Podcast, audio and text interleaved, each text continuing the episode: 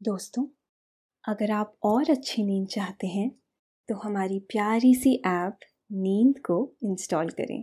इस ऐप पर आपको एक्सक्लूसिव स्लीप स्टोरीज मिलेंगी। इंस्टॉल करने के लिए आप हमारी वेबसाइट नींद डॉट ऐप पर ज़रूर आइए। नमस्कार, मैं हूँ श्याम भवी और आज मैं प्रस्तुत करती हूँ एक आध्यात्मिक, संगीतमय कहानी। कान्हा की मन भावन मुरली। जो आपके भीतर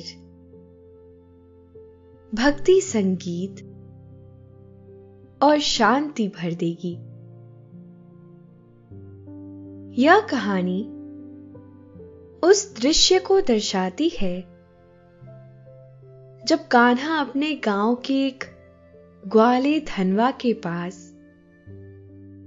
उसकी मुरली की धुन से आकर्षित होकर चले जाते हैं, वह ग्वाला धनवा इतनी सुंदर और मनमोहक मुरली बजा रहा था कि वह किसी को भी अपनी तरफ़ आकर्षित कर लेती थी। यह, वह पहला दृश्य था। जब कान्हा और उनकी मुरली का संगम होने वाला था, ग्वाला कान्हा को एक छोटी मुरली प्रदान करता है और बजाना सिखाता है। ग्वाले को जरा भी उम्मीद नहीं थी कि कान्हा उस मुरली को अपने होठों से लगाते ही बिना सीखे ऐसा राग बजाने लगेंगे कि जिससे चारों दिशाएँ और पूरा ब्रह्मांड मंत्र मुक्त हो जाएगा। कान्हा की धुन सुनकर आसपास के सभी लोग आश्चर्य से भर जाते हैं कि कैसे इतना छोटा सा बालक, जिसने कभी मुरली को हाथ नहीं लगाया, ऐसा स्वर छेड़ सकता है। लेकिन इस कहानी को सुनने से पहले आप अपने आसपास की सारी लाइट्स ऑफ़ कर लीजिए। आराम से लेट जाइए। अपनी आँखें धीरे धीरे बंद कर लीजिए।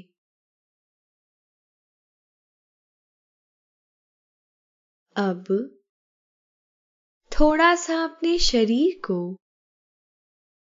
आराम दीजिए।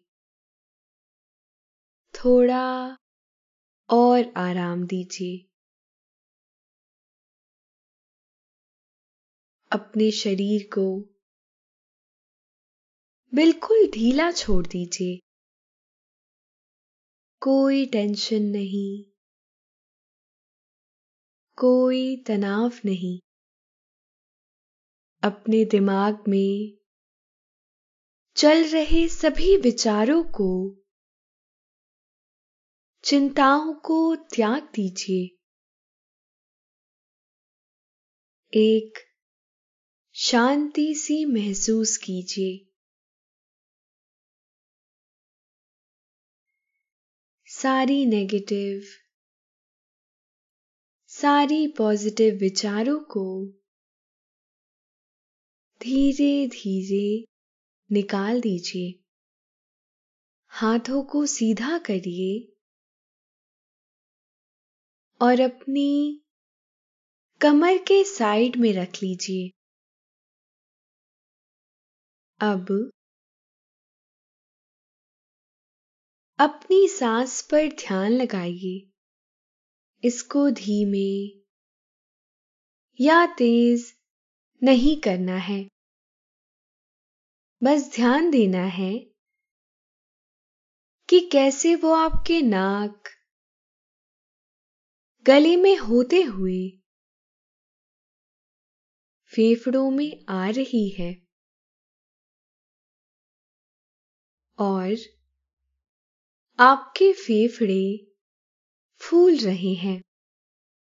फिर कैसे वो आपके फेफड़ों से वापस गले और नाक के माध्यम से वापस निकल रही है। और आपके फेफड़े थोड़े सिकुड़ रहे हैं। आपका मन शांत, एकदम शांत होता जा रहा है। आप अच्छा महसूस कर रहे हैं।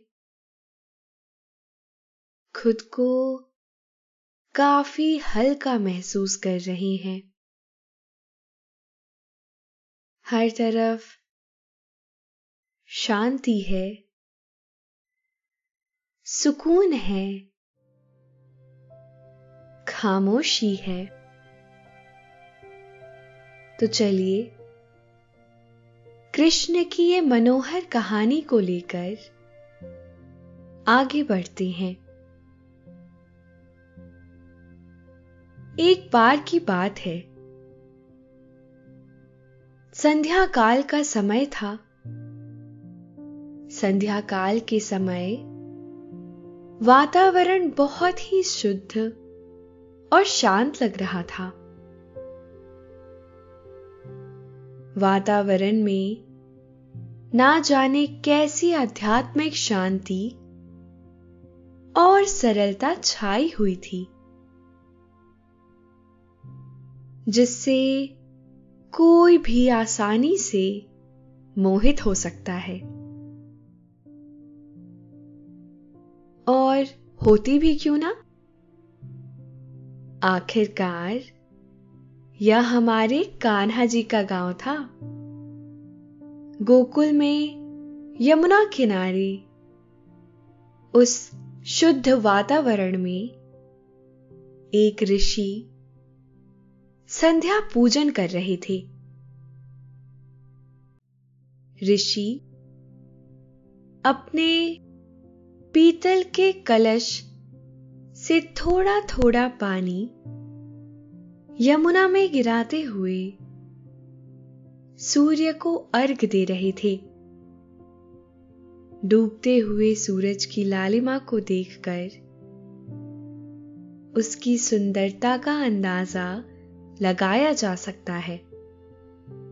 सारा आकाश उस डूबते हुए लाल सूर्य के लाल तेज से भर गया था। जैसे सूर्य किसी लाल सागर में डूबा जा रहा हो। मध्यम मध्यम सी हवा चल रही थी। और इसी समय गैया अपने निवास स्थान को लौट रही थी। ग्वाले अपनी अपनी गायों को अपने अपने घर ले जा रहे थे। सभी गायों के पैरों से उड़ती हुई धूल के कारण सारा आसमान भर गया था।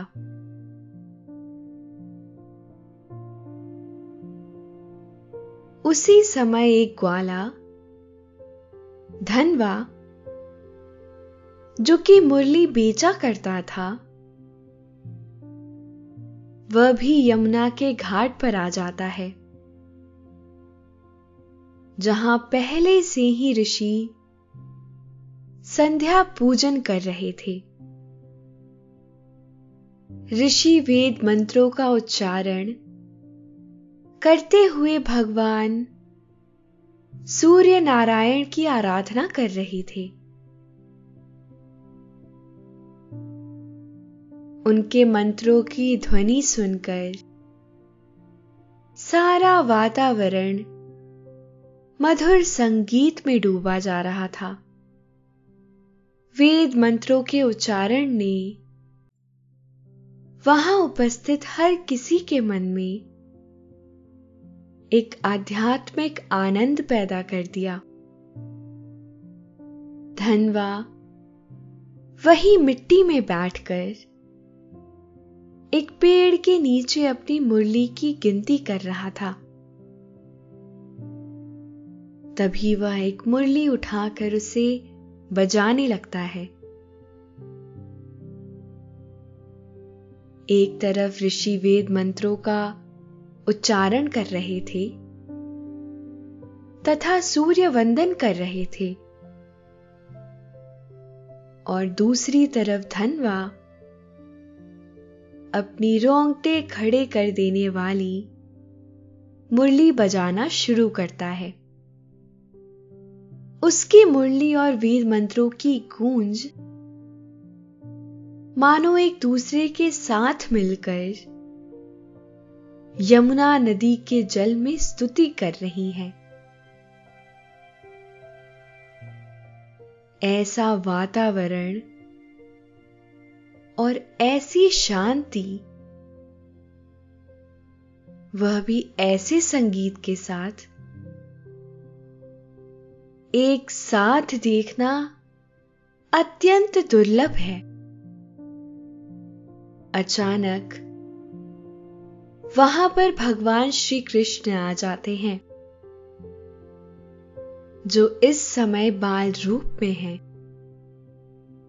छोटे से कान्हा।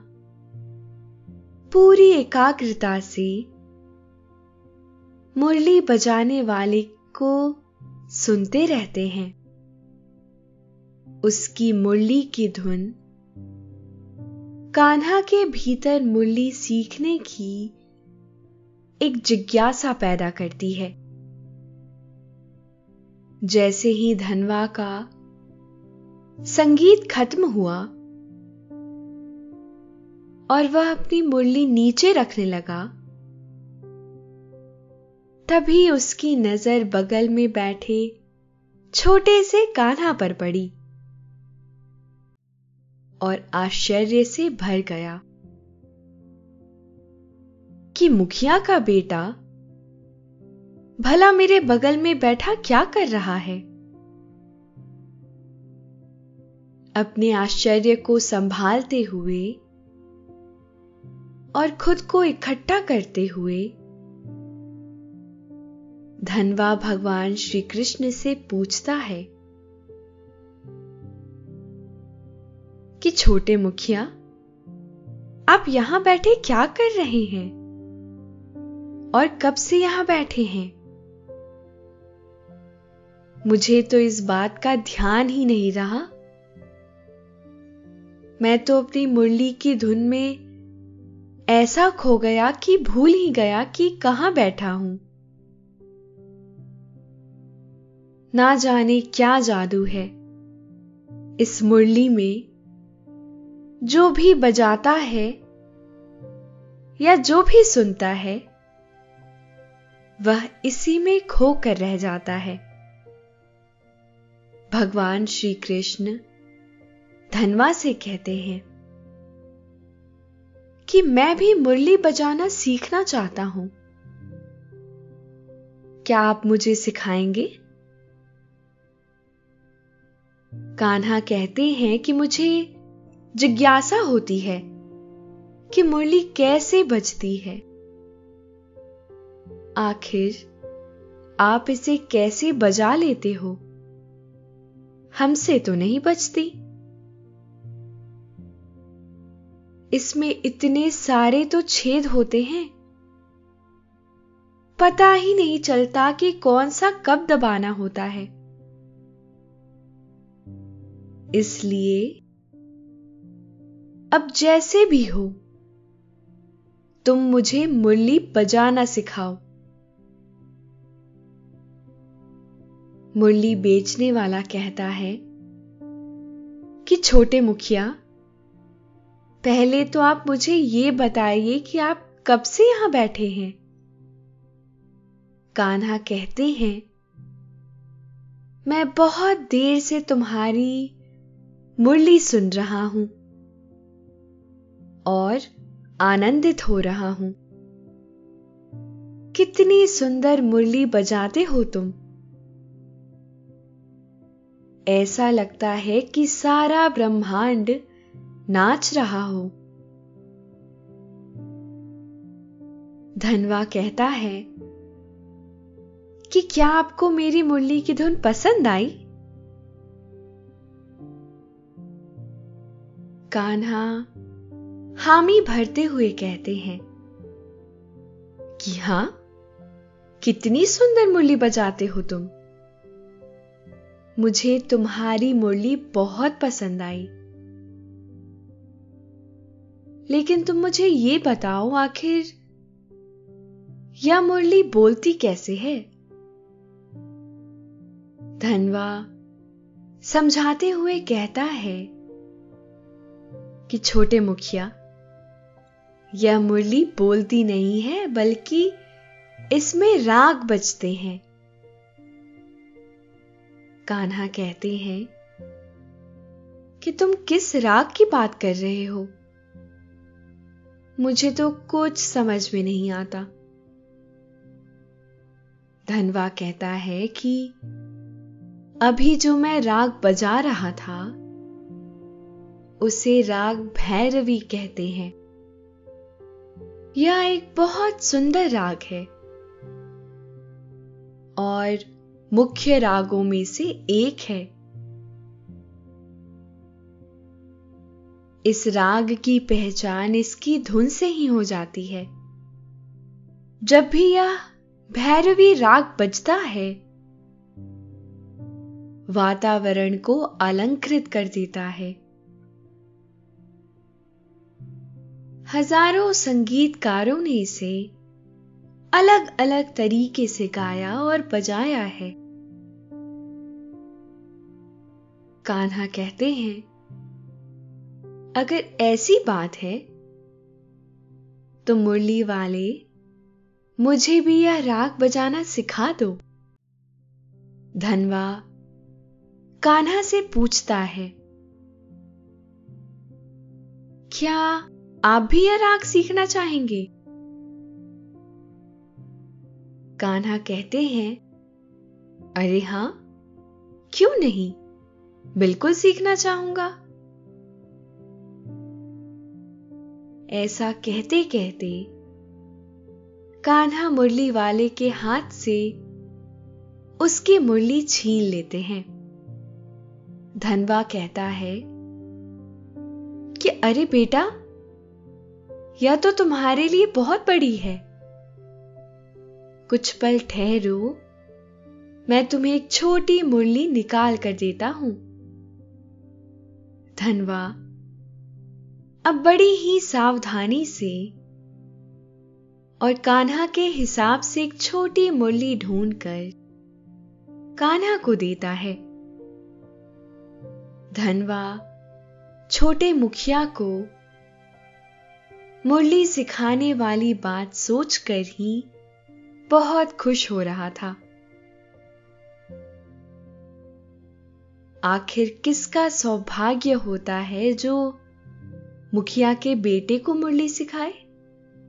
धनवा कहता है कि कान्हा आज की पहली बिक्री आपके ही हाथ हो रही है। यह लीजिए और आप इस पर अपना अभ्यास शुरू कर दीजिए, क्योंकि आपकी आवश्यकता के अनुसार छोटी मुरली ही आपके लिए उपयुक्त रहेगी। बड़ी मुरली के लिए आप तनिक छोटे हो। बेचारा धनवा बहुत सीधा आदमी था। वह यह नहीं जानता था कि जिसे वह छोटा समझ रहा है, वह पूरे ब्रह्मांड का मालिक है। और सारा ब्रह्मांड उसी में समाया हुआ है। जानता भी कैसे? साधारण मनुष्य को तो भगवान की लीलाएँ कभी भी समझ में नहीं आई। इसीलिए उसका कोई दोष नहीं है। दोष तो केवल इन हालातों का है। और उनके कर्मों का है, जो उन्होंने पिछले जन्मों में किए होंगे, जिस कारण उन्हें साधारण बुद्धि ही मिल पाई।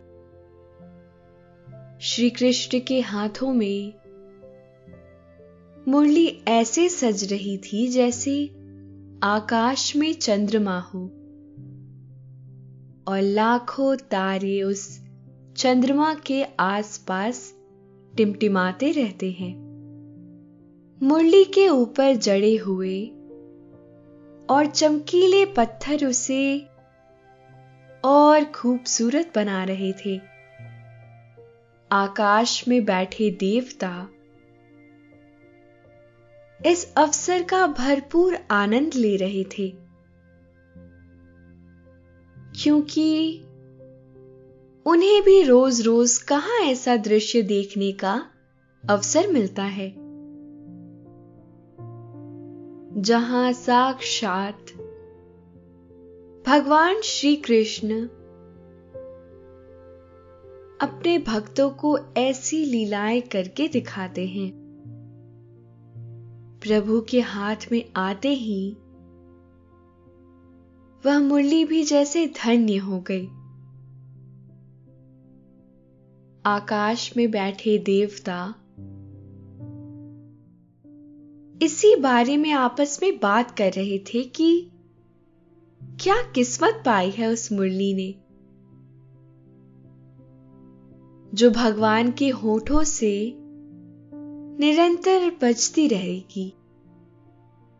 और जीवन पर्यंत उनके साथ रहेगी। परमात्मा के साथ हर पल बिताने का ऐसा अवसर हर किसी को नहीं मिलता। प्रभु को प्रेम करने वालों को तो उस मुरली से ही ईर्ष्या होने लगी। कान्हा पूछते हैं क्या मैं भी आप जैसी मुरली बजा पाऊँगा? क्या मेरी मुरली भी आप जैसी ही बजेगी? धनवा प्रेम भरी आँखों से कान्हा की तरफ़ देखता हुआ बोला, क्यों नहीं छोटे मुखिया? ज़रूर बजेगी। जैसा आप बजाना चाहेंगे, वैसी ही बजेगी। बस आप इसका अभ्यास करना, बंद ना करना। इतना सुनते ही कान्हा कहते हैं, क्या इसमें वही राग बजाया जा सकता है, जो अभी आप बजा रहे थे? धनवा कहता है, हाँ कान्हा, क्यों नहीं बजा सकते? इसमें तो कोई भी राग बजाया जा सकता है। बस आपको थोड़े से अभ्यास और मन को एकाग्र करने की आवश्यकता है, क्योंकि एकाग्र मन से ही कोई भी संगीतकार ऐसे संगीत की रचना कर सकता है जो सुनने वाले की आत्मा को भेज जाए। संगीत ही ईश्वर का दूसरा नाम है। और संगीत ही विश्व का विजेता है। परंतु बेटा अभी आप बहुत छोटे हो। इसीलिए राग नहीं बजा पाओगे। दरअसल, राग बजाने के लिए आपको बहुत अभ्यास करना पड़ेगा। कान्हा के कुछ भी समझ में नहीं आता। और वह कहते हैं, कैसा अभ्यास? किस प्रकार का अभ्यास? मुझे बताइए। मैं करना चाहता हूँ। आप बस कुछ भी कीजिए और मुझे मुरली बजाना सिखा दीजिए। ऐसा कहकर धनवा कान्हा को मुरली पर सात सुरों का अभ्यास करना सिखाता है। वह कहता है कि छोटे मुखिया आप अपनी मुरली पर। इस प्रकार सात सुरों का अभ्यास कीजिए। शुरू करने के लिए यह बहुत उत्तम है। जैसे सात सुर, सा, रे, गा, मा, पा, धा, नी, सा। इन सात सुरों का अभ्यास आपको सर्वप्रथम करना होगा। अगर आपको अच्छी बंसी बजाना सीखना है तो। धनवा धीरे धीरे कान्हा को सात सुरों के बारे में समझाता है। धनवा, मुरली हाथ में लेकर कान्हा को सात सुर मुँह से बोलकर बताता है कि यह देखो कान्हा। इन सात सुरों को ऐसे ऐसे इस तरह से गाया जाता है। नटखट कान्हा ने सात सुर सुनते ही यह सोचा कि इन्हें मुझे भी मुँह से गाना है और बस लग गए। मुँह से अपनी तोतली जबान में बोलने लगे। सारे गामा पाधा नीसा। धनवा कान्हा की सरलता पर हंसता है और कहता है, कान्हा, तुम बहुत नटखट हो। और ठहाके लगाकर हंसता है। और कहता है, इस तरह से नहीं बजाना। सात सुर बोलने नहीं है। कान्हा, इन्हें तो बजाना है मुरली पर। अब तुम बस मुझे देखो कि मैं किस प्रकार इन सात सुरों को मुरली पर बजाता हूँ। और तुम्हें मुरली बजाने का पहला गुरु मंत्र सिखाता हूँ। अब धीरे धीरे धनवा सात सुर मुरली पर बजाता रहा। और कान्हा उसे बड़ी गंभीरता से देख रहे थे। फिर बारी आती है कान्हा के बजाने की। अब धनवा कहता है कि, कान्हा, अब तुम्हें इसी प्रकार से मुरली बजाकर दिखानी है। जैसे मैंने बजाई। चलो, अब शुरू हो जाओ। देर मत करो। जैसा कि आप जानते हैं, वह तो ठहरे कान्हा जी। उनका नटखट बालपन तो आप जानते ही हैं। मुरली बजाने की बजाय उसमें फूक मारने लगे। और बहुत प्रयास करने के बाद भी मुरली ना बजा पाए। बस फूक ही मारे जा रहे थे। बहुत प्रयास करने के बाद भी कान्हा से मुरली नहीं बज पाई। अब कान्हा परेशान होकर कहने लगे, मुझसे नहीं बचती ये मुरली। तुम इससे कहो कि यह बचती क्यों नहीं? धनवा ने श्री कृष्ण को व्याकुल देखकर उनकी समस्या का समाधान निकालने की कोशिश की और बोले कि, कान्हा मुरली बजाना शुरू करने से पहले तुम एक काम करो। अपने हाथ जोड़ो और सरस्वती माता को प्रणाम करो। तथा उनसे प्रार्थना करो कि, हे सरस्वती माँ, जैसे आप समस्त संसार में संगीत के सुंदर पुष्प बरसाती हैं, वैसे ही आज मेरी मुरली में संगीत के स्वर भर दीजिए। हे देवी, माँ, आप तो इस पूरे संसार को संगीत का ज्ञान देने वाली देवी हैं। आप ही के कारण वीणा प्रसिद्ध है। अतः आप मुझे भी संगीत का वह ज्ञान प्रदान करें और मुझे संगीत सीखने के लिए आशीर्वाद दे। कान्हा ने भी वही किया। जैसा जैसा धनवा ने बताया था वैसा वैसा कान्हा ने सरस्वती माता की प्रार्थना करते हुए कह दिया। जब कान्हा ने कहा कि, हे सरस्वती माँ, तभी अचानक ब्रह्मलोक में बैठी सरस्वती माता उनकी आवाज़ सुन लेती हैं और कहती हैं कि, हे प्रभु, आप मुझे बताइए आपकी क्या क्या है? अपना नाम प्रभु के सुंदर मुख से सुनते ही सरस्वती माँ फूले नहीं समा रही थी। और मन ही मन प्रभु की आज्ञा का इंतज़ार कर रही थी।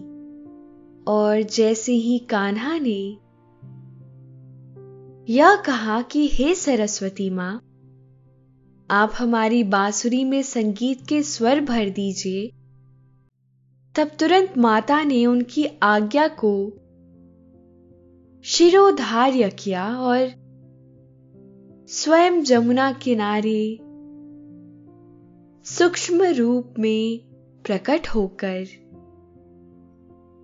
कान्हा की मुरली में संगीत के स्वर भर दिए। अब जैसे ही कान्हा ने सुंदर मुरली बजाना शुरू किया तो होठों से लगाते ही अचानक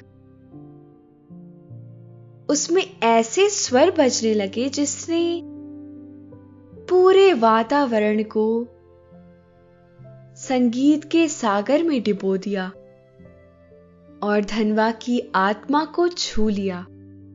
जैसे ही कान्हा ने पहला सुर बजाया, ना जाने धनवा को क्या हो गया उसके हाथों से।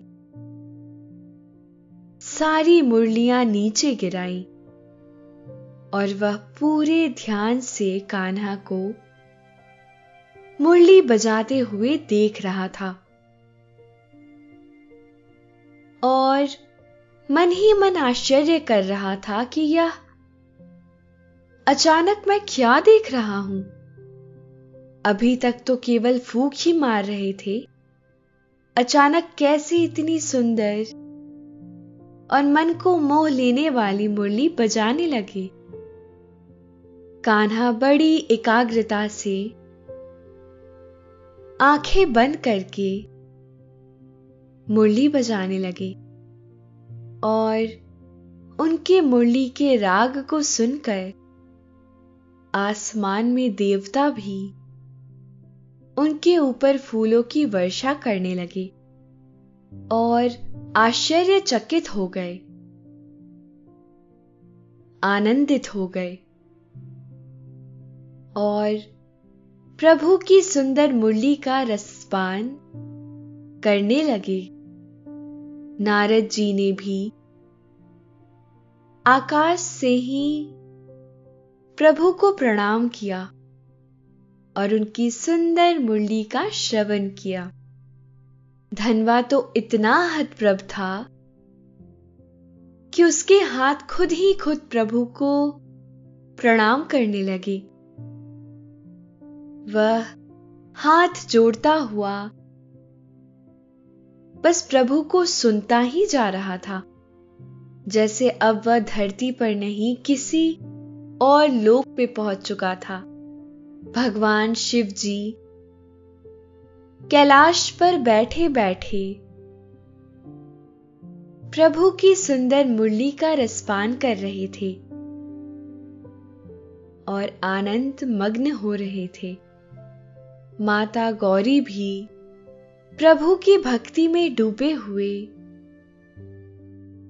भगवान शिव को देखकर प्रसन्न हो रही थी। गोलोक में बैठे हुए साक्षात भगवान कृष्ण और राधा जी अपने छोटे रूप कान्हा को मुरली बजाते हुए देखकर मग्न हो रहे थे।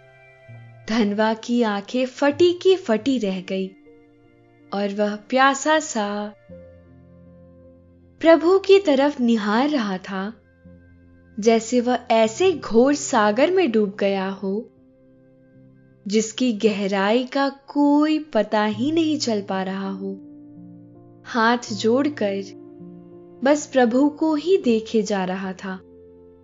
साफ़ है कि प्रभु का एक एक सुर उसकी आत्मा की गहराई को कुरेद रहा था। यमुना जी का पानी भी लहरें ले रहा था। जैसे पता नहीं भगवान की मुरली और पानी का संगीत दोनों मिलकर कोई राग बजा रहे हों। जैसे प्रकृति भी प्रभु का समर्थन करते हुए उनका साथ दे रही हो।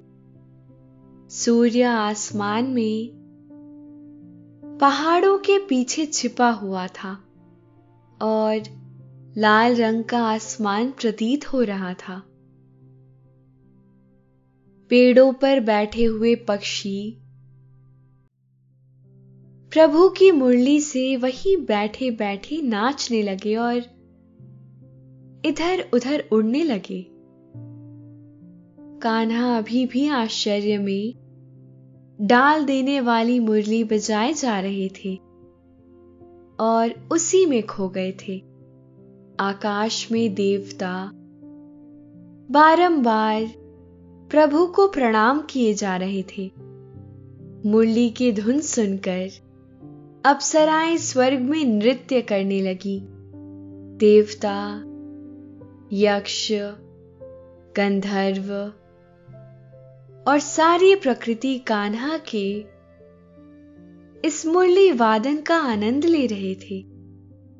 धनवा के मन में ना जाने कैसा भाव पैदा हुआ, वह मिट्टी में ही लेटकर प्रभु को हाथ जोड़कर प्रणाम करने लगा और उनके सामने दंडवत हो गया। इसके साथ ही सरस्वती माता अंतर ध्यान हो गई। और प्रभु का मुरली वादन भी पूरा हुआ।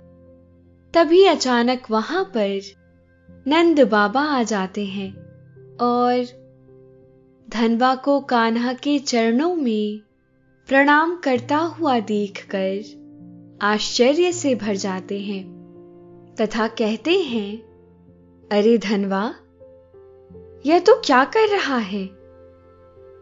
किसे प्रणाम कर रहा है?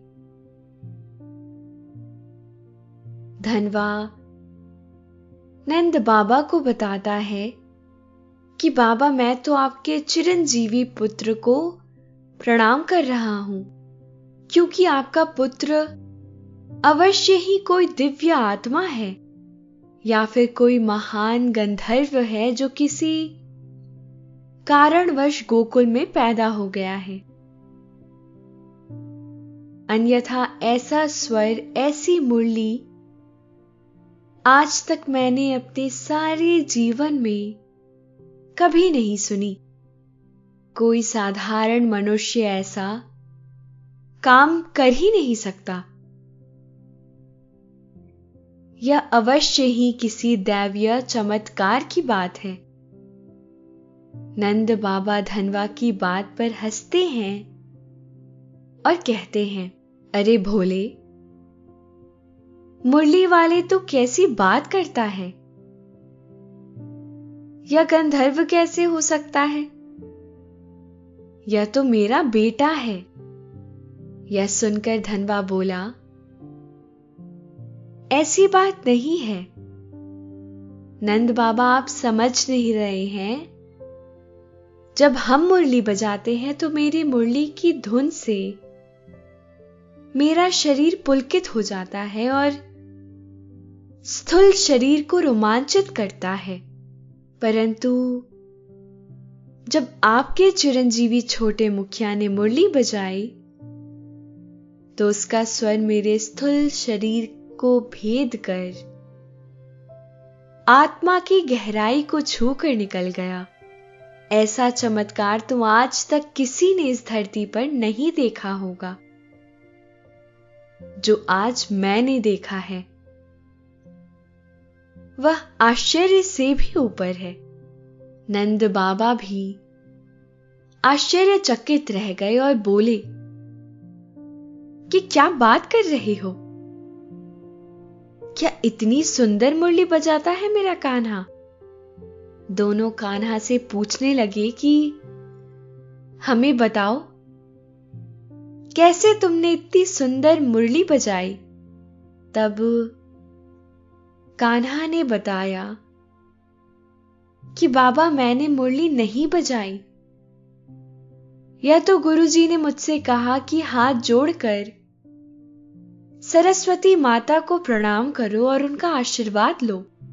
बस मैंने वही किया और मुरली बजाना शुरू कर दिया। ऐसा लगा सरस्वती माता स्वयं आकर मेरी बांसुरी बजा रही हैं। धनवा कहता है, हाँ, प्रभु अवश्य ऐसा ही हुआ होगा। धनवानंद बाबा से कहता है, कि बाबा, देख लेना, एक दिन आपके पुत्र की मुरली की धुन में सारा संसार मदहोश हो जाएगा और सभी पेड़ पौधे पशु पक्षी तथा जल इनकी मुरली की धुन से रोमांचित हो जाएँगे। संसार को एक दिन इनकी मुरली की धुन प्रेम के सागर में डुबो देगी। इतना कहकर धनवा बारंबार कान्हा को प्रणाम करता रहा। नंद बाबा भी अब कान्हा को लेकर घर की तरफ़ रवाना हो गए। आपने ये कहानी सुनी। आपको अच्छा लग रहा है और समय हो गया है आपके सोने का। आप महसूस कर रहे हैं कि नींद आपको अपनी आगोश में समाती जा रही है। समाती जा रही है। शुभ रात्रि।